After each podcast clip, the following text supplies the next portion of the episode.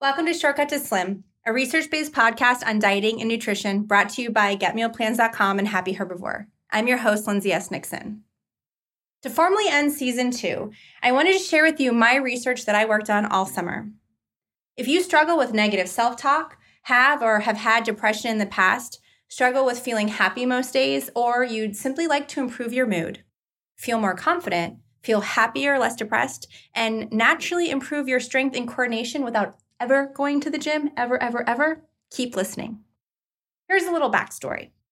As I was waiting around in all of this mindset research and recording the first episodes of this season, I kept thinking, okay, I buy all this stuff. Totally. Totally get it. Makes sense. But I don't know how to apply it. Where do I really go from here? All the information, the insights, the slogans, the tips, they were super helpful. But I wasn't remembering them in the moment that I needed them. A good analogy would be that someone enlightened me that the reason my toilet wasn't flushing was because it was clogged and I needed a plunger to unclog it. And they even gave me a tutorial on how to use the plunger to unclog the toilet. So I buy the plunger, I go home, I do it like they showed me, I unclogged it, and yes, things are great. Success. But then a month later or a day later, whatever, it's clogged. And for whatever reason, I don't remember that I bought a plunger or that the plunger is sitting in my utility closet. Okay, maybe this wasn't the best example. The point is, I had all this information and I had all these tools, but it felt like so much to remember and keep at the front of my mind all the time. And even with diligence, even trying to remind myself, setting reminders, putting little sticky notes everywhere, there were still so many times that I forgot or I just couldn't get myself to actually do the thing. I wanted it to be simple, or at least I wanted a simple step toward a solution. I just needed a starting point, not a meme, not a platitude, not more information, just something that would help set me up for success without having to do so much work thinking, etc. And I also know from both my personal experiences and research that good choices beget good choices. And there's definitely a little bit of truth to that saying breakfast is the most important meal of the day. But it's not what most of us think, as you learned in season one. The question isn't whether or not to eat breakfast, but what breakfast are you eating? Breakfast is the most important meal of the day because it often sets the tone for the day, not only in dictating other food choices you make, but also how you feel in your body, as well as in your mind and your spirit. And that can affect how you think and how you talk to yourself, which then influences more choices and also can affect your hormones, which we learned in this season. And again, I knew all this stuff. You know all this stuff. You've heard me say it. And so I got it. I need a positive outlook. I need to be happy. I need to be open minded. Got it. Yet, you know what? I still wasn't showing up to my bowl of oatmeal with a smile on my face. And I tried it all. I tried meditation and prayer and saying mantras and being like, I love oatmeal. And looking at myself in the mirror and saying, like, I love you. And giving myself compliments. And I was texting friends gratitudes first thing in the morning and just going on and telling myself how great oatmeal was. And okay, most days I didn't remember to do it, but then there were days that I did, and there at the end, I admit I got a good streak going. But you know what? It never changed how I felt about the oatmeal. It just didn't. I still kind of showed up with um, a poopy attitude. And there was definitely some utility in all of those practices I just described. But like I said, mostly I still struggled with feeling joy or happy or just less depressed. Like I just, there wasn't that much improvement going on. I still had a whole lot of negative self talk and I had this very loud, very obnoxious inner critic. In fact, she still exists, but she's a little quieter now. And I just, I knew, I knew that another mantra, another meditation, another inspiring talk on YouTube, none of that was going to do it for me. By, I don't know, happy accident, synchronicity, who knows? I came across a random research study where dance had been used for therapeutic expression. this really, for whatever reason, sparked my curiosity. And so I sent out, I started looking for any study, research, whatever I could find that involved dance. And there are troves of them. I don't know what's been going on, but in the last couple of years, there has been this huge study and inquiry into dance as therapy. So at this point, based on the research that's been kind of happening in the last couple of years, really like the last decade, but the last couple of years, it's really, really sort of kind of taken itself away. We know that dance works. We know that dance works as a tool for social anxiety. We know that dance works as a tool for depression and self bonding, which is another word for interconnectedness, which is another word for feeling connection to yourself and to other humans. Um, we know that dance improves cognitive skills, even in the elderly who are dealing with dementia and other kinds of limitations, but we don't know why. Neuroscientists, physiotherapists, cognitive psychologists, social anthropologists, and a million other really super duper fancy sounding names, they're all working on this. They're all working together to try to understand why it works, to understand the mechanisms behind why dance is working as therapy. Is it neurological? Like, is dance stimulating some kind of happy neurochemical? Is it a matter of quality of life? Like, is it a psychology thing? Are the cognitive changes happening within the physical body during the physical dance movements, in which that would be an area of cognitive psychology? Is it the social element of dancing, in a dance class, because that would be anthropology, but do the effects still happen when the individual is alone? Uh, so there's just so much going on, and so much that we don't know, but we know that it works. And scientists just want to know this. They want to know what it is. What is the makeup of all of these different changes that leads to these improvements, especially because it seems to really work with depression, even with teenagers.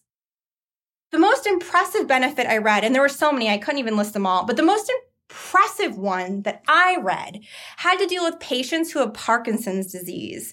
It was so encouraging. Like I was in tears by the end to read an article out of Harvard that said that there's evidence that activities like dance and Tai Chi are stabilizing the effects of the disease and slowing the degree to which everyday movement is affected. Like it's actually a treatment. And that was so exciting and encouraging for me to read. It just, it really warmed my heart to know that these are huge possibilities here with this dance.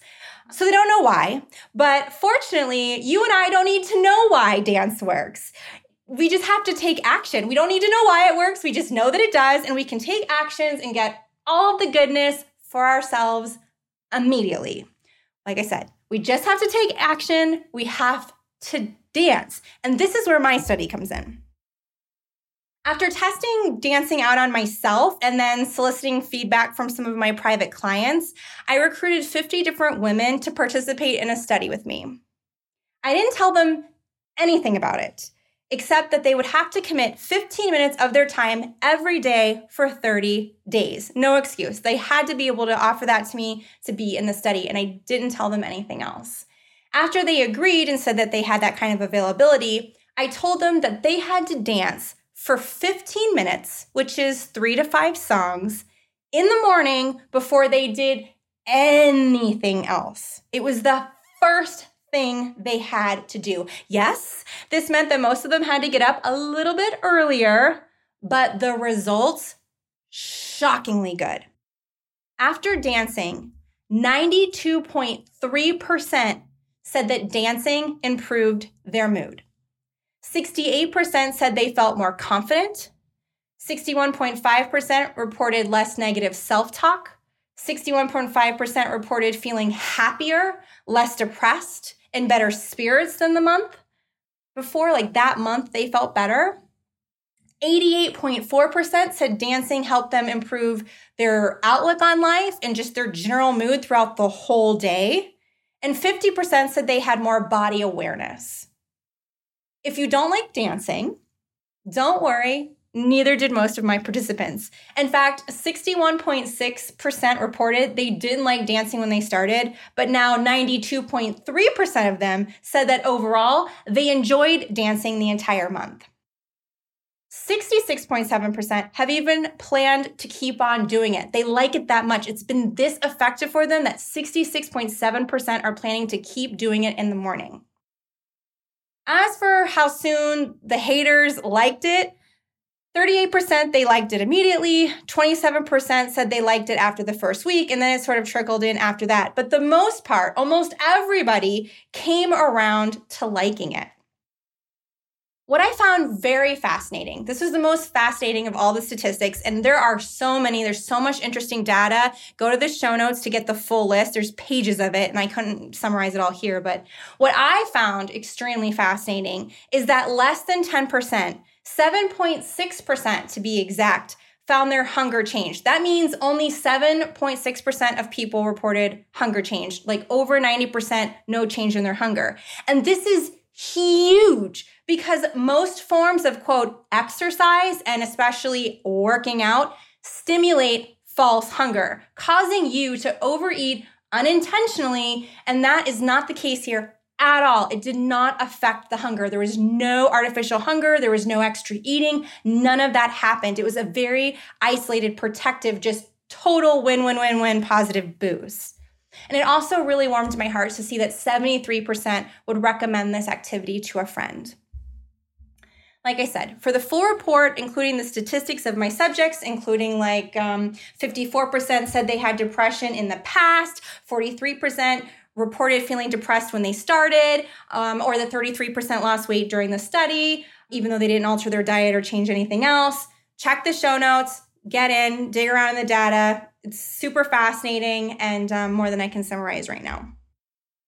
I also want to share with you an email that I received from a participant on day one, and I'm going to try to not cry when I read it. Lindsay, I live in Iowa. We had a massive flooding last night here. Water in my yard ripped out a six foot high chain link fence. My husband helped people stranded on their cars using a garden hose. My sump pump worked overtime, so my home is dry, but after only four hours of sleep, I woke up to a damaged yard full of debris and lots to do. I didn't want to start my day today. I woke up exhausted, defeated, and frustrated looking out my windows. My alarm was set for 6:30 and it said, "Dance with Lindsay." Today is day 1 and I could have easily started tomorrow. But I got out of bed and I danced like I've never danced before. It didn't make the storm damage magically go away. I still have reality in front of me, but I feel strong and powerful. I feel energized and ready to tackle the problems in front of me. 15 minutes of dancing changed my frame of mind in a way I don't understand. So, thank you for virtually dancing with me today, Lindsay. I can do what is needed of me today, and I feel good about it. My positive, can do attitude will pour out into others. What a beautiful day filled with possibilities. Thank you. The bottom line here to end this season and this episode is that there's a growing body of scientific, peer reviewed evidence that our minds can power us. And there's a growing body of scientific, peer reviewed evidence that dance is a highly effective therapy tool. It works for social anxiety, depression, increased cognitive skills, particularly in the elderly. It can help reduce dizziness and vertigo. It improves your agility and physical strength, and it can improve self bonding and interconnectedness. So try it and keep an open mind about it. Most interestingly, well, to me at least, is that the benefits from dance have been shown to last even when you stop dancing. For example, in one study, even a week after the participants had had their last dance. They still had a higher mood outlook than 12 weeks before. There's no downside. Even if you have a physical limitation, you can still do your own form of dancing. And in fact, several of the women in my study did have those limitations. They either were in wheelchairs or they had problems with their knees, but they did it. They did their own form of dancing. So if you're looking for that simple first step, that thing that you can do that will just set you up for the rest of the day without having to think so much and remember a bazillion tools. Try dancing for 15 minutes. If you want to improve your mood, create a more positive connection to your body, reduce the negative self talk, make better, good for you choices without thinking about it so much. If you want to reduce depression and just general blah, dance for 15 minutes. First thing in the morning. I've done this everywhere on cruise ships, in parking lots, in hotel rooms, in my house. Most of the time, I do it in my garage so no one can see me, but it's just three songs. Admittedly, it was hard for me to get into this routine, and so this is sort of how I approach it. When I feel overwhelmed or defiant the night before, I say, Couldn't I just set my alarm and see? And then the next morning, when I hear my alarm, can't I just put my pants on? And then once I do that, can't I just open Spotify? Followed by, well, couldn't I just dance for half of one song? If you want to know how to dance, you just let your body go. There's no specific kind of dancing you have to do. I'm a terrible dancer. It's hugely embarrassing. I look like Elaine from Seinfeld. Seriously, really, that's what I look like. But that's okay. Just let go. Let your body move wild and free. Just kind of get down with your bad self. Shake your body. I don't know. You could dance seductively. You could dance like you're in a club, or just, I don't know, shake your limbs in any way they'll go. The point is to just move your body, get in touch with it, feel it. Maybe imagine you're performing. Maybe imagine you're releasing some inner demons or bad habits. I don't know. Whatever is going to work for you to get you to move your body. I personally like to choose songs that have sort of a dancey beat to them and songs that I know the words that I can sing along to. And you know what I'm talking about. It's the songs you sing along to in your car and you kind of dance in your seat. For me, that's a lot of Taylor Swift. Please stop judging me. But choose whatever kind of music you like. a lot of the participants enjoyed Michael Jackson. It's all about what you like. Admittedly, it's probably going to feel a little silly and a little awkward the first time you do it. And I still feel really silly and awkward for the whole first song, but eventually I let myself go and just really let my body be free. And if you hate it the first week, that's okay. Just keep doing it. Magic will happen and you will come around. What was it, 92 some percent? Here's another way to think about it this isn't a chore. This isn't another thing on your to do list. This isn't some awful class you have to slave to at the gym. This is a gift to yourself so you can succeed all day in all the ways you want to without thinking and trying so hard or having to remember all of your tools and having boatloads of willpower. You're starting your day by taking time for yourself, for caring for yourself, caring for your body so come dance with me, connect to your inner self, and do this very simple, very easy thing that will empower you to live the way you want and achieve your goals all day without working so hard. Because that is a shortcut. This is a huge, huge shortcut, maybe the ultimate shortcut, other than having a mindset. But this kind of goes hand in hand with that. It's only 15 minutes, and you're more than worth it. This is your special time with you and no one else. You're free of the pains of the world, free of the to do list, free of the chores, free of social media, and free of the feelings. You get to feel the rhythm instead. You've been listening to Shortcut to Slim, a research based podcast brought to you by Happy Herbivore and Meal Mentor, getmealplans.com. I'm your host, Lindsay S. Nixon. And this is the conclusion of season two, where I brought you into the incredible world of mindset science and how your mind can affect what happens in your body and vice versa. Dancing is a huge tool to help you with this. If you've heard something helpful, please rate this podcast on iTunes and share it with a friend. Thanks for listening.